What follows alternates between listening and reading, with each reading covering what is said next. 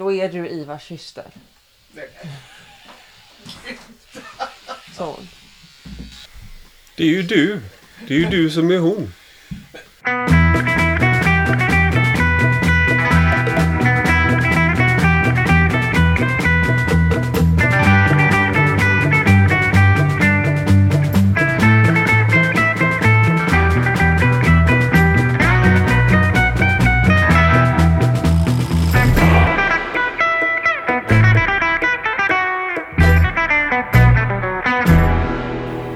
Dagens podd pratar jag med Agnes Arpi som är journalist och skribent, står det på Wikipedia-sidan. Eh, hon är både och, alltså. Och hon är också författare, har skrivit eh, tre böcker. Eh, hon har varit med i en bok som heter Skitliv, ungas villkor på en förändrad arbetsmarknad. Och sen även i Feminism, en antologi. Och nu nyligen så debuterade hon som författare i egen, eh, egen rätt och med boken eh, De kritiska berättelser om internationell adoption. Och eh, hon har också skrivit från, eh, för GP i många år. Hon har skrivit för Expressen, GT, hon är krönikör på Alltinget. Och hon är också min syster. Välkommen Agnes Arpi till Rak Höger. Tack så mycket. Jag ska säga att det är inte jag som har lagt upp den där Wikipedia-sidan. Utan det är någon för mig okänd person. Eh, Så det här med att det står både journalist och skribent har jag lite svårt att förstå. Sen så i bibliografin så saknas det också åtminstone en post och den tänker inte jag upplysa om för att den kan gott få saknas. Jag tror jag vet vilken. Men eh, vad tycker du att det är någon skillnad på att vara journalist och skribent? Jag förstår bara inte varför man ska ha både och. Jag tycker journalist eh, täcker in skribent. Tycker du skribent täcker in journalist? Nej, det tycker jag inte. Så skribent är bredare. Ja. Jag brukar kalla mig själv för skribent ibland och journalist ibland. Eh, jag har också försökt, eh, när, när de hade en helt fel, det fanns en helt felaktig eh, sida om mig på Wikipedia, så försökte jag att ändra på den. Och det gick inte. Och då frågade de, vem är källan till att din mamma sa, eller att eh, Ivar Arpis mamma eh, inte var det här? Och då sa jag, det är jag som är Ivar Arpi, det är jag som är källan. Det duger inte, blev svaret. Eh, utan då fick jag liksom ha, hitta referenser till, eh, till det. Så det var ju väldigt så här, ja, de följde reglerna för hur man redigerar en Wikipedia-sida. Eh, och de tyckte att jag var irriterande som försökte rätta saker, liksom som var faktamässigt fel om mig själv. Du kan, kan ju försöka ändra eh, eh, det där då. Ja, man kan också kolla redigeringshistoriken på Sackines eh, sida. Där hon har försökt ändra genom åren. Det har inte gått. Eh, det har varit en diskussion. Det här minns jag för det är länge sedan nu. Men Ja. ja, Det är inte så lätt att få rätt mot Wikipedia-herrarna faktiskt. Eh, Jag är för övrigt skribent, författare och debattör. Så jag är inte, enligt Wikipedia, så jag är inte ens journalist Nej, där. Det spelar ingen roll. Jag kanske ska försöka gå in och ändra mig där sen efteråt. det här är mitt andra besök i podden. Ja, det är det. Mm. Eh, Det var ett tag sedan du var med första gången. Eh, Men idag så tänkte jag att vi skulle främst prata om din bok. eh, De kritiska. Eh, Och det är alltså inte en debattbok. Utan det är, du har intervjuat 11 personer om deras erfarenheter, tankar och känslor. Och kunskaper. Och kunskaper. Ja. Ja.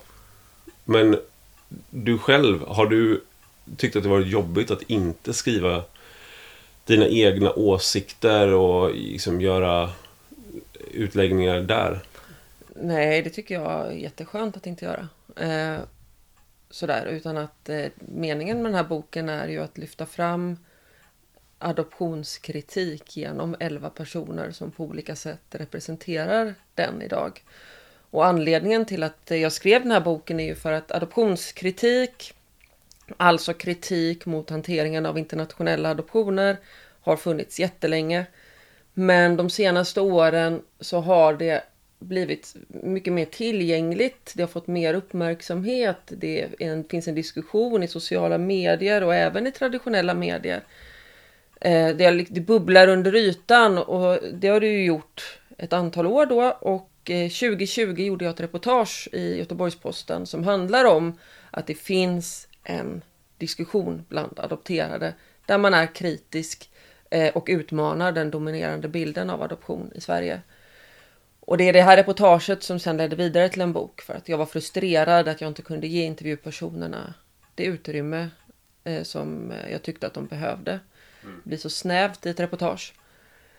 Eh, och sen 2021 så kom ju då Dagens Nyheters eh, jättestora granskning av adoptionerna till Sverige och visade på omfattande oegentligheter. Och de var heller inte liksom helt först med att säga det, men till exempel Sveriges Television hade ju granskat adoptionerna från Chile tidigare. Men det var ett, en väldigt stor granskning och den fick ju också effekten att det tillsattes en statlig utredning som är pågående.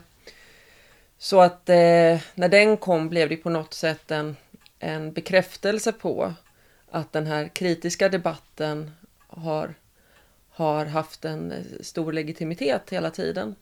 Den, ja, den har, borde ha haft det.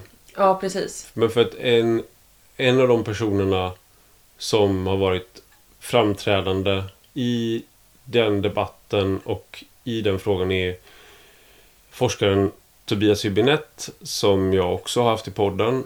Och eh, vi är eh, meningsmotståndare på många punkter men inte alla. Eh, och han är, tillhör den yttersta vänstern på vissa sätt skulle man kunna säga och har gjort det särskilt tidigare. Och en väldigt kontroversiell person. Eh, av det är alltid detta, kontroversiell ja, person. Ja, precis. Ja, men han är, han är det. Och mm. eh, då har det också den kombinationen av att det är han som driver, har drivit den här frågan väldigt, ibland nästan själv. Eh, och samla in information och så här. Det har ju också gjort att det blir som att det är bara rättshaverister, vänsterextremister eh, och folk som kanske är bittra av personliga skäl. Han är själv adopterad. Alltså, jag säger inte att han är bitter av personliga skäl men det, det är den det var så jag uppfattade ibland frågan när den kom upp i olika sammanhang eh, tidigare. Men har du tänkt på att det kan liksom vara det som orsakar vad? Är det för att han är eh, vänsterextrem som den tolkas så? Eller är det så att faktumet att han har ända sedan 90-talet lyft den här frågan också har gett honom stämpeln extremist? Att det har bidragit till det? Att han har utmanat människor på, på, alltså på höga positioner i samhället och någonting som är väldigt viktigt för många svenskar och att det faktiskt har också bidragit till den bild som har skapats av honom. Mm, ja, det är en väldigt bra fråga och jag, jag tror att den frågan, alltså eh, när, när uppfattas du som extremist eller radikal Eh, bör, är det innan eh, så att säga du, du tar dig an frågan som du är det? Eller är det så att på grund av att du tar dig an en fråga som anses vara bortom det, det rimliga eller det, det anständiga eller Men det borde sådär. ju du kunna relatera till. Ja, absolut. Och, och jag menar det, det är ju en eh, uppenbart så att det har varit under väldigt lång tid så har det varit någonting som har varit på det stora hela inte ifrågasatt alls, skulle jag säga. Mm. Men när du skrev 2020, hade det ändrats då? Eller var det, eh, liksom, hur blev reaktionerna på det reportaget? Ja, det var ju, det var ju nytt då. Eh, det, bara på de här åren som har gått, det var maj 2020, det var, det var mycket mer kontroversiellt än vad det är idag. Eh, för att då blev det ju... Eh, dels så blev det ju hos många adopterade uppfattade jag, eh, man blev glad att det lyftes. Det blev en lättnad på något sätt att få det erkännandet som det innebär att, få, att det blir en artikel i dagspress. Och sen så såg man också de här reaktionerna att, att eh, dels att eh, så kom det från eh, organisation så kom det ju att det, att det var falska uppgifter, att det inte var sant det jag skrev. Från, från olika organisationer? Från en organisation. att det blev semantiska diskussioner. Vad är en skandal? Det blev många sådana här kommentarer. Men barnen har väl ändå fått det bra här i Sverige. De har ju fått utbildning och de slipper bo på gatan och bli prostituerade och döda. Alltså de vanliga sakerna. Och nu så har det ändå hänt så mycket sedan dess så att eh, eh, det är fortfarande många som betraktar boken som kontroversiell men jag tror inte att, eh, att det, det är samma landskap efter de här eh, snart fyra åren då, utan jag tror att det är mycket som har hänt. Sen så tror jag att i de breda folklagren så är det, har man en, en positiv bild av adoption, att det är barn som hade de inte kommit till Sverige hade de varit prostituerade, döda, vuxit upp på barnhem, de hade eh, inte haft tillgång till utbildning eller någonting. Och så kom de till Sverige, till det bästa landet i världen och så fick de föräldrar som älskade dem och då blev allting bra. En väldigt förenklad bild och den tror jag fortfarande är den dominerande för att den har präntats in i hela samhället under 60 års tid. Och det är den bild som jag också är uppvuxen med, som vi alla är uppvuxna med. Ja, den, det där sitter i ryggmärgen. Ja. Och vad, om när du pratar med de här eh, 11 personerna, med, eh, de kommer från olika länder, alltså de är födda i olika länder. Eh, både killar och tjejer. Vad, och Tobias Hübinette är för övrigt en av dem du Män pratar och med. kvinnor skulle jag säga. Det är ju vuxna människor jag pratar med. Ja, det är män och kvinnor. eh, vad, vad är liksom den... Eh, vad, vad är det, vad är, finns det några mönster, tycker du, i vad det är de är... Liksom, vad, vad är det de är kritiska mot? Vad är det de eh, dras med? Ja, alltså nu är Vissa jobbar ju med det här professionellt och jag intervjuar dem i deras profession. Eh, jag har med flera psykologer och psykoterapeuter till exempel som själva är adopterade. Vissa eh, är med som aktivister. Tobias är med utifrån sitt långvariga engagemang, sin avhandling, sin forskning.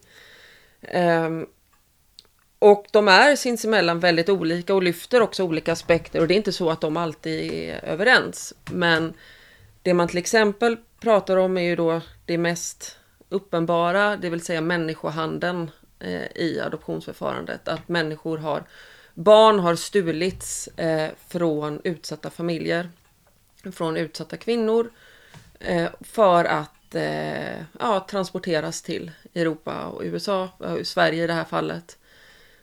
Um, och de var egentligen aldrig aktuella för adoption. Men de har gjorts Eh, tillgängliga för adoption genom olika instanser. Dels det som är det mest allvarliga, bland de mest allvarliga människorättsbrott som man överhuvudtaget kan tänka sig, att man stjäl människors barn. Sen så är det ju också det omfattande fifflet med papper och uppgifter. Att, att man inte kan lita på att det som står i ens papper är rätt. Att man har fått rätta uppgifter med sig och det här är ju liksom, även om man, i de fall där man inte vet att det har varit trafficking och stöld av barn eh, inblandat så kan det ju ändå vara felaktigheter i papperna som gör att det är svårare att söka sin historia bakåt. Men sen så handlar det ju också om det mottagande samhället och att man i väldigt många år har känt till hur överrepresenterade adopterade är när det gäller psykisk ohälsa och eh, självmord. Men att man liksom inte har förändrat samhället för att ta hand om det. Man vet om det, men så säger man Men kan vi inte prata om dem det har gått så bra för istället? Kan, kan det inte vara så att uh, om man har blivit adopterad, att man, om man har haft, eh, kommer från ett fattigt land, att det, man får psykisk ohälsa för att man har svårt att förstå att det är så fruktansvärt bra i Sverige. Så att det är en reaktion på att det är så oerhört bra. Så att det är egentligen inte Sverige, alltså det är det, hiss, det finns, det nu skämtar du, men det hiss, finns... Det är hisnande. Det, hur, nu skämtar hur, du, men det ja. finns varianter av det där. Och det är ju att när man pratar om ohälsan hos adopterade så, och ensamheten också. De lever oftare ensamma och får inte barn till exempel. I samma utsträckning? Nej. Ja, det finns ju också så här... Ja, det är svårare att hitta en partner när man är avvikande mm. från normen. Eh, för vissa grupper är det så i alla fall. Men man pratar om att deras ohälsa beror på händelser innan adoptionen. Det kanske var många uppbrott, de hade anknytningspersoner som de hela tiden eh, tvingades bort från. De kanske upplevde torftighet, att de svalt, att de inte fick närhet på barnhem. Och så kan det ju vara och det kan ju bidra. Men vad man inte pratar om, alltså hur får de det när de kommer hit? Vad finns det för beredskap hos föräldrarna? Vad har de fått för utbildning? Vad finns det för kunskap hos skolan? Hos vården? Hur tar man hand om det här?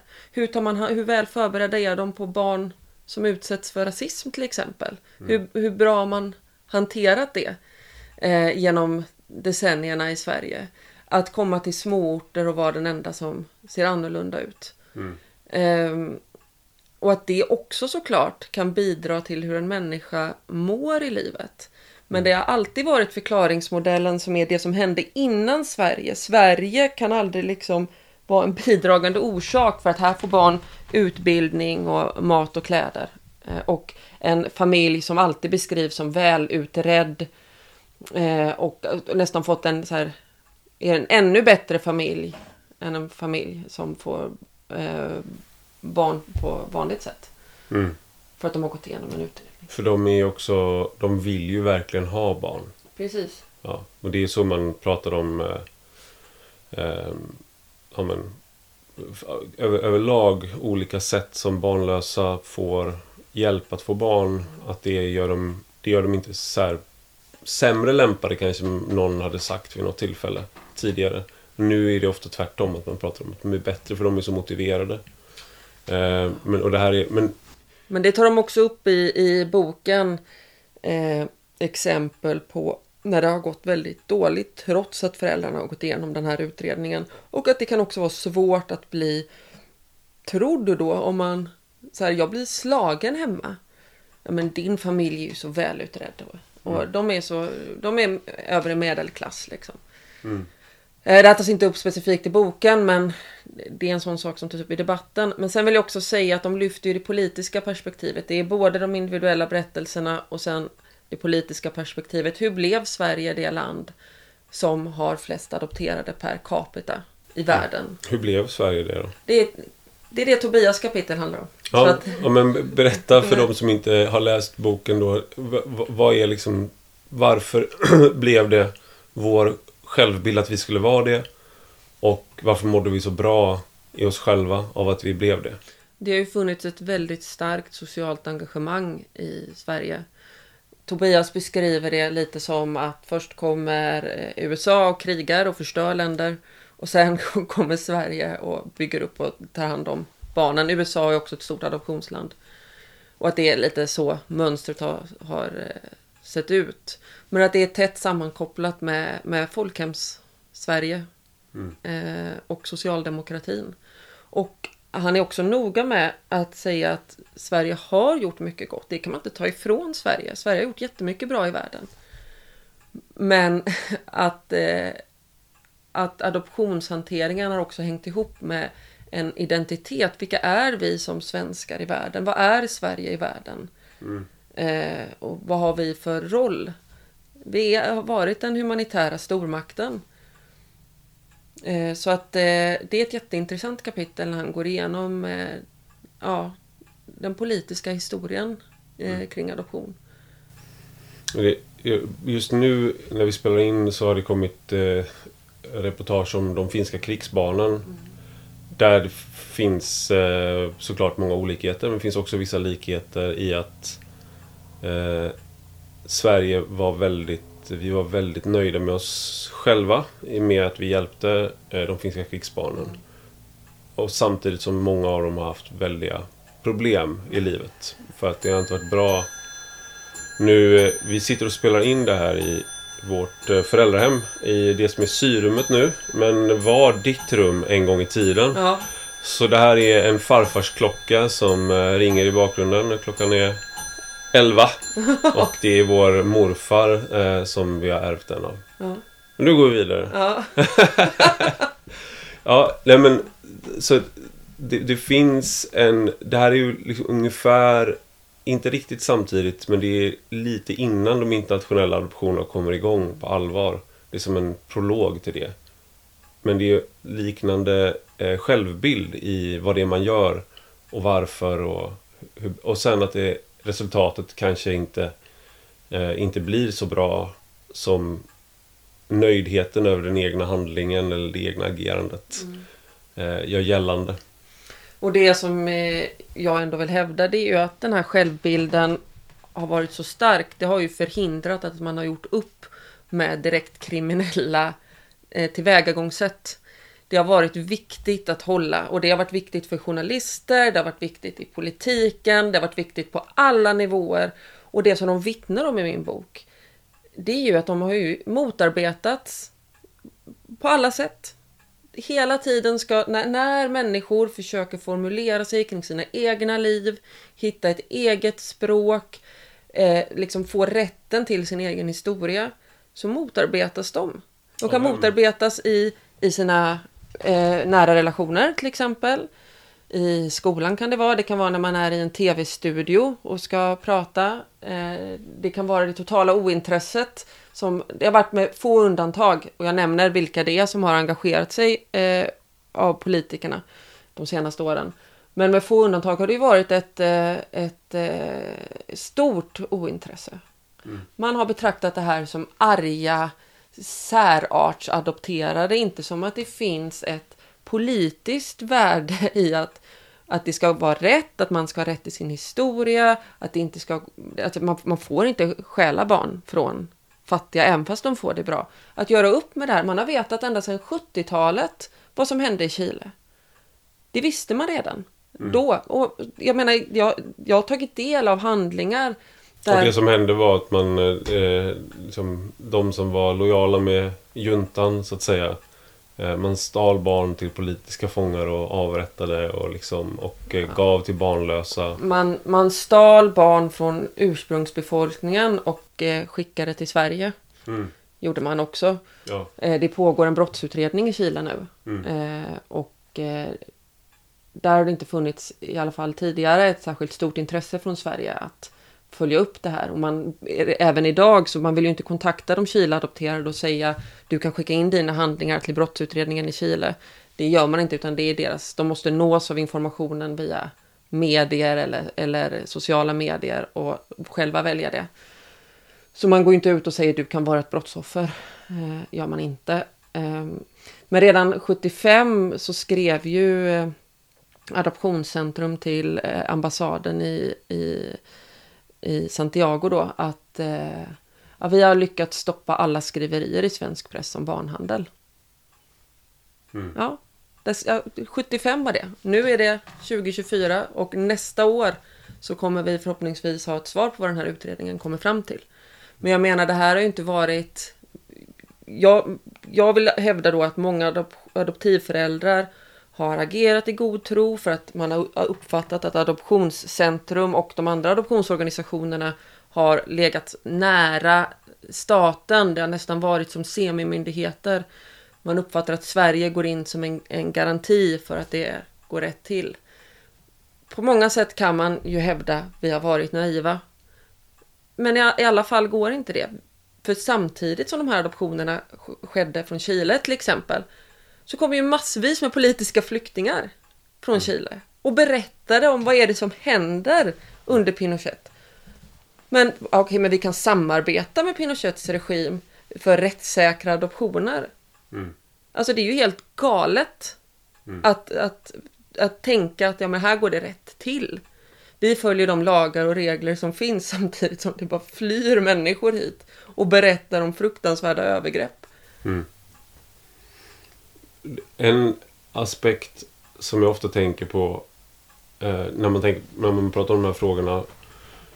Vad händer med relationen mellan adopterad och adoptivförälder när det kommer fram att det inte har gått rätt till? Till exempel. Eller att det kanske har gått rätt till i just det fallet men att generellt att den, den adoptionen som man då var en del av man, att det inte har gått rätt till. Vad händer då? Är det här någonting som eh, har de olika erfarenheter av de du intervjuar? Hur, hur ser det ut? Ja, det har de. Jag pratar inte om familjen med alla, ska jag säga, utan de är med som experter också. Eh, Det finns absolut olika erfarenheter och det vet jag för att jag följer den här eh, delen av samtalet i övrigt också. Så det kan gå väldigt dåligt och det kan gå bra. Man kan ha sina eh, svenska föräldrars stöd eller så kan de vara jättesårade och rädda. Eh, och vara rädda för att bli bortvalda. Eh, det kan finnas en nyfikenhet hos dem eller ett avvisande eller mittemellan. Det är ju någonting som varje familj navigerar själva. Och det finns väldigt sorgliga exempel och det finns väldigt goda exempel på hur man hanterar det när sådana här frågor dyker upp. Jag bara tänker att det skulle vara så lätt alltså, att känna sig sviken och att man liksom har levt en lögn och att eh, vara arg. Som förälder menar du? Som barn. Till eh, när man har blivit adopterad. Att man tror att man har liksom räddats. Se historien i att man har räddats undan någonting. Och att de hjälpte en. Och sen kommer det fram att man kanske stals snarare. För vilket är ju en historia som har kommit fram i de här eh, idéns eh, och reportage men också i den uppföljande boken av eh, adoptionerna. Eh, och att när de har gått till botten att det var inte, den här historien stämde inte. Mm. Och att man då har levt en lögn. Även om det, det är så min, min spontana känsla om jag, om jag tänker hur jag själv kanske skulle ha, ha känt. Ja. Men det är så svårt att veta. Sen så är det ju en, en invändning som ofta kommer både ja, när, när de här frågorna lyfts. Det är ju men de flesta har gått rätt till och inte alla adoptioner och sådär. Men vi vet inte hur många. Vi vet inte hur många det finns felaktigheter i. Så vi kan inte säga att de flesta har gått rätt till. Nej, men vi kan titta på vad som hände när Nederländerna gjorde sin utredning 2021 och de tittade på ett antal tusen eh, fall. Och de kom ju fram till att i 80 procent av de undersökta fallen så fanns det ju felaktigheter i pappren. 80 procent? Ja. Och Madeleine Björk som jag intervjuar i boken som också säkert en del har hört som både sommarpratare och vinterpratare. Hon eh, upptäckte ju då, då är de ju en kusingrupp med fyra adopterade. Och tre av fyra vet ju att det är felaktigheter. Mm. Och hon själv då adopterades till Sverige fast det fanns familj som ville ta hand om henne. Mm. Hon lämnades bort utan sin mammas medgivande. Och har ju då återfått kontakten med sin eh, koreanska familj. Och det har hon ju berättat om i radio. Men där är det liksom ja, tre av fyra på, på kusinfotot. Mm. Det, om man kollar bakåt. Jag undrar också vad, vad, som är, varför det blev så lätt att man blev eh, nöjd med sig själv. För jag tänker på eh, Nils Poppe har det varit en, är det en dokumentär om på, eh, på tv just nu på SVT. Mm. Och han växte ju upp under fruktansvärda förhållanden får man säga. Han, eh, hans, mamma, hans biologiska mamma lämnade honom till en eh, änglamakerska. Som då hade, jag tror hon hade 13 spädbarn och hon gav dem öl eh, så att de skulle vara lugna och att de skulle dö. Eh, och hon hade egna barn också. Hon fick pengar för att ta hand om de här spädbarnen men eh, och det hette änglamakerska just för att de hade ihjäl barn. Fast inte, de mördade dem inte utan de dödade dem långsamt. Genom vanvård. Och mamman som lämnade bort honom var medelklass. Eh, alltså inte fattig alls, tvärtom. Men det var en skandal för det var utomäktenskapligt. Så, men han blev adopterad av en arbetarklassfamilj mm. som inte hade egna barn. Men de var fattiga själva. Eh, och det, den, det känns som en, ett annat land verkligen att tänka sig att det fanns änglamakerskor. Mm. Och att det inte är ändå, det är inte så länge sedan så att det är liksom är, det är inte tusen år sedan utan det är hundra år sedan. Jag vet inte när den sista änglamakerskan eh, försvann. Mm. Men liksom hela den här välfärdsstaten som växte fram där, man blir, där det där försvinner den typen av fattigdom och armod. Eh, såklart att man är stolt över att eh, vi kan, nu kan vi liksom, vi adopterar, vi är människor alla, hit, här kan liksom alla växa upp mm. och ha det bra ungefär i jämförelse med hur det hade varit. Och att det, är den självbilden liksom fortsätter in i... Men det, var ju, det fanns ju också ett, ett starkt engagemang såklart. Barn, man vill att barn ska ha det bra. Barn väcker känslor och många barn levde ju också i misär. Så att, så var det ju och eh, sen så fanns det också en ambition att göra Sverige mer antirasistiskt. Sverige skulle bli en del av världen eh, genom att det skulle komma eh, ja, människor hit från andra delar av världen. Så vi kan blanda upp, var det Hasse Alfredsson som... Eh... Ja, jag minns inte det nu, vem det Nej. var som sa det. Men, eh, ja. ja. Jag tror, det, jag, jag tror att det var Hans Alfredsson som sa att man skulle föröka sig genom adoption. Eh, men jag kommer inte ihåg citatet exakt. Eh, men det var ju en tanke om att vi ska liksom rent befolkning, demografiskt också bli en del av världen. Ja, och en solidaritetshandling. Mm. Såklart. Men Så det är en stämmer inte det här att, man, att det är bättre för barnen? Att det är, de liksom de lever i fattigdom i olika länder i Afrika och förr i tiden Sydostasien och i eh, Latinamerika och det är fantastiskt för dem att de får komma till Sverige. Är det motiverat att, eh, att ta barn från fattiga människor för att de kan få det bättre ekonomiskt någon annanstans? Slutet gott, allting Nej, gott. alla har ju inte heller varit fattiga. Det är också medelklassfamiljer som har fått sina barn stulna. Bara titta på ettbarnspolitiken i Kina liksom. Eh, sen så i många fall... Och då alltså att man tog, om man fick fler, att man tog barn Ja. från de som fick... Man konfiskerade barnen. Ja. Eh, och eh, sen också då... Eh, det finns ju exempel på barnstölder från Kina till Sverige genom adoption på 2000-talet. Så att det, vi pratar inte bara historiskt. Eh, och även i Sydkorea nu så sker det ju påtryckningar. Där finns ju ett starkt stigma kring att vara ensamstående kvinna. Och då utövar man påtryckningar mot kvinnor som är gravida utanför äktenskapet.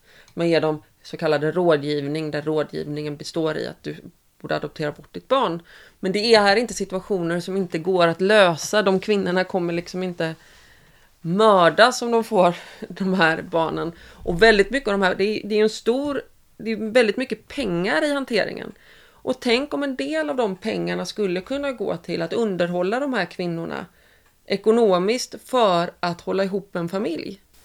Och Tänk om de som växer upp med, eh, har en, har en förälder som är alkoholiserad, om den föräldern skulle kunna få behandling för det istället för att barnen ska skickas till ett land långt borta. Banden ska klippas för alltid och barnen ska få nya namn. Varför måste adoption se ut så? Varför måste man radera en historia? Varför måste man byta namn? Varför får det liksom inte finnas kvar? Varför är det det naturliga sättet att göra det? Eh, och så säger man då, ja men man har uttömt alla möjligheter. Det finns ingen i hela det här landet som kan ta hand om barnet. Och det vet vi ju att så, så, så är det ju inte alltid. Och jag menar Uppdrag granskning har ju bara kommit med eh, ganska nyligen program från Serbien. Där det är så här familjehemsmamma, jag vill gärna behålla den här syskonskaran intakt hos mig. Nej, det här barnet ska adopteras till Sverige. Vi bryter upp syskon, syskonen och barnet ska till Sverige. Fast det finns en möjlighet att ha kvar dem. Och då är det ju, då är det ju eh, såklart de serbiska myndigheterna.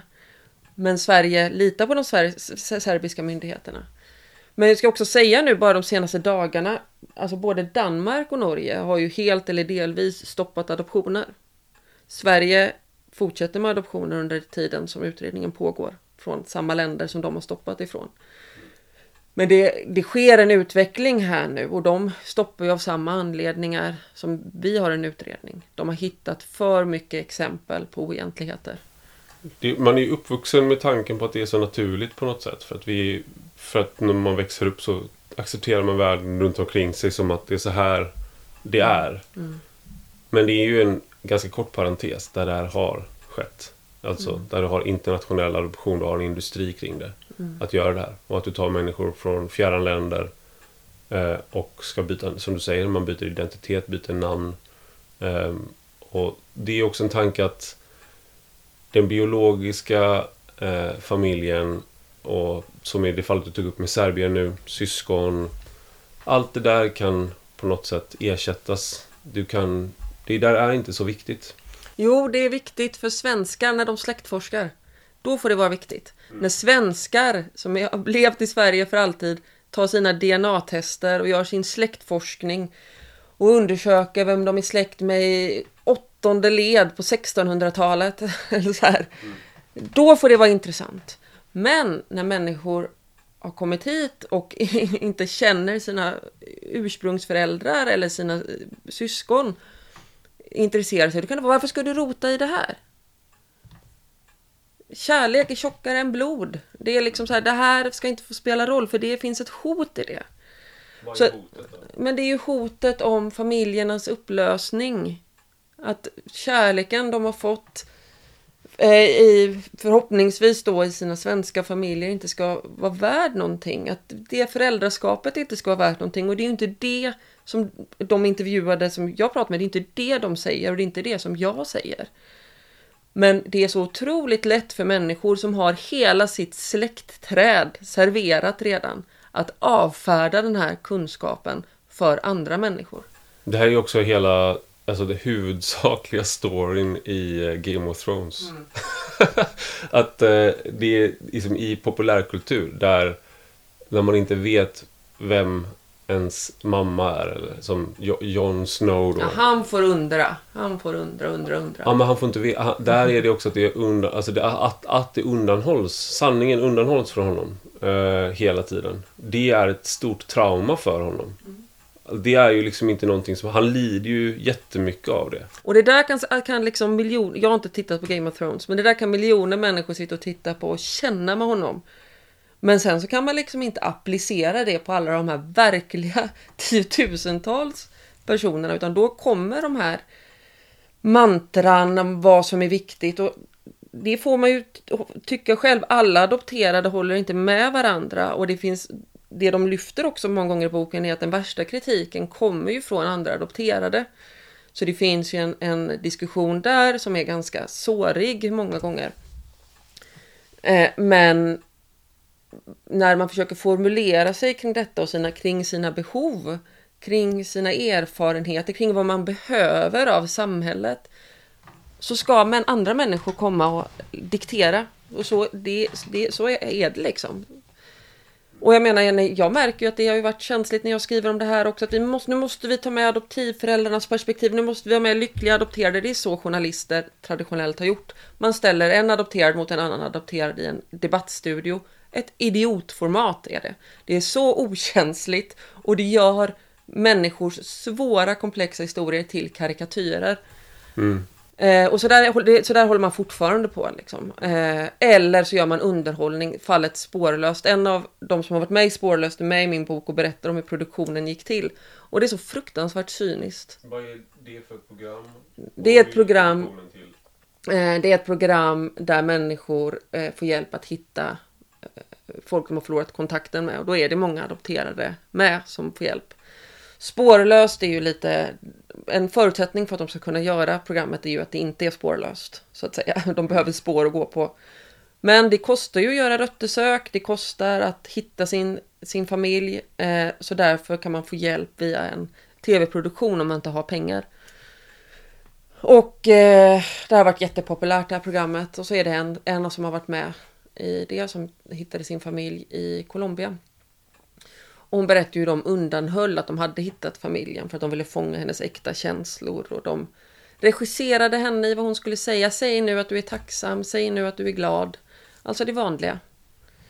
Och att det har varit mycket att man har varit hänvisad till den typen. Det, här, när du säger det här nu där jag tycker att det är helt okej för mig att kalla skribent och inte journalist. Ja. Ja men det kan jag förstå. Men är de journalister när de gör nöjes-tv av Ja, alltså jag skulle ja. säga att det här är tyvärr en del av journalistiken. Ja. Det är att, det, jag ska också säga det till eh, de här journalisternas försvar, även om jag inte har någon lust att försvara det, så är det ju när någonting hemskt händer, alltså när det finns saker som är eh, uppseendeväckande, chockerande, så är det bra för journalisterna. Alltså yrket, journalistiken, det är bra. Det blir mm. intressantare än om det är, allting är bra och det är mm. business as usual och det inte är eh, och då, Men då, det blir ju väldigt cyniskt när du... När du det är o, jag skulle säga att det här, jag, jag, är inte, jag är inte Nils Funke eller någon expert på eh, publicistik men det blir ju oetiskt när du, när du har att göra med så verkliga starka känslor mm. att du håller på att manipulera för att få till en, en bra scen. Alltså det det känns ju inte Nej, det är smutsigt. schysst. Smutsigt är det. Mm. Um, så att så där har det ju varit uh, ja, mycket i uh, medierna. Mm. Och då är det så här intressant att men nu måste vi ha med lyckliga adopterade som att all, någon människa, det här är en lycklig människa, det här är en olycklig människa. Sådana schabloner liksom. Jag känner spontant vad min nästa fråga var. Uh, har du intervjuat folk som är, är nöjda och glada?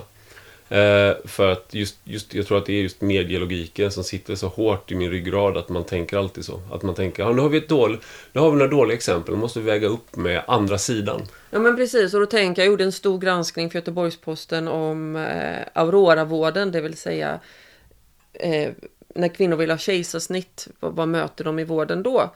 Eh, och den gick i förra våren. Och då finns det ju, när man gör en sån granskning, nej men ni måste prata med någon som eh, har varit jätteglad att föda vaginalt. Men det är ju inte relevant här. Vi lyfter ju ett problem och belyser ett problem. Ska man hålla på sådär tvångsmässigt alltid? Det är ju inte relevant alltid. Men här i den här frågan så är det så laddat och jag tror också det har att göra med vilka identifierar sig journalister med. De identifierar sig med adoptivföräldrar för det är deras kollegor, det är deras chefer, det är deras privata vänner eller så är de själva adoptivföräldrar. Mm. Man identifierar sig inte generellt skulle jag säga med de adopterade utan de tänker man är, om de är kritiska då, de är arga, de är lite avvikande, kanske lite extrema.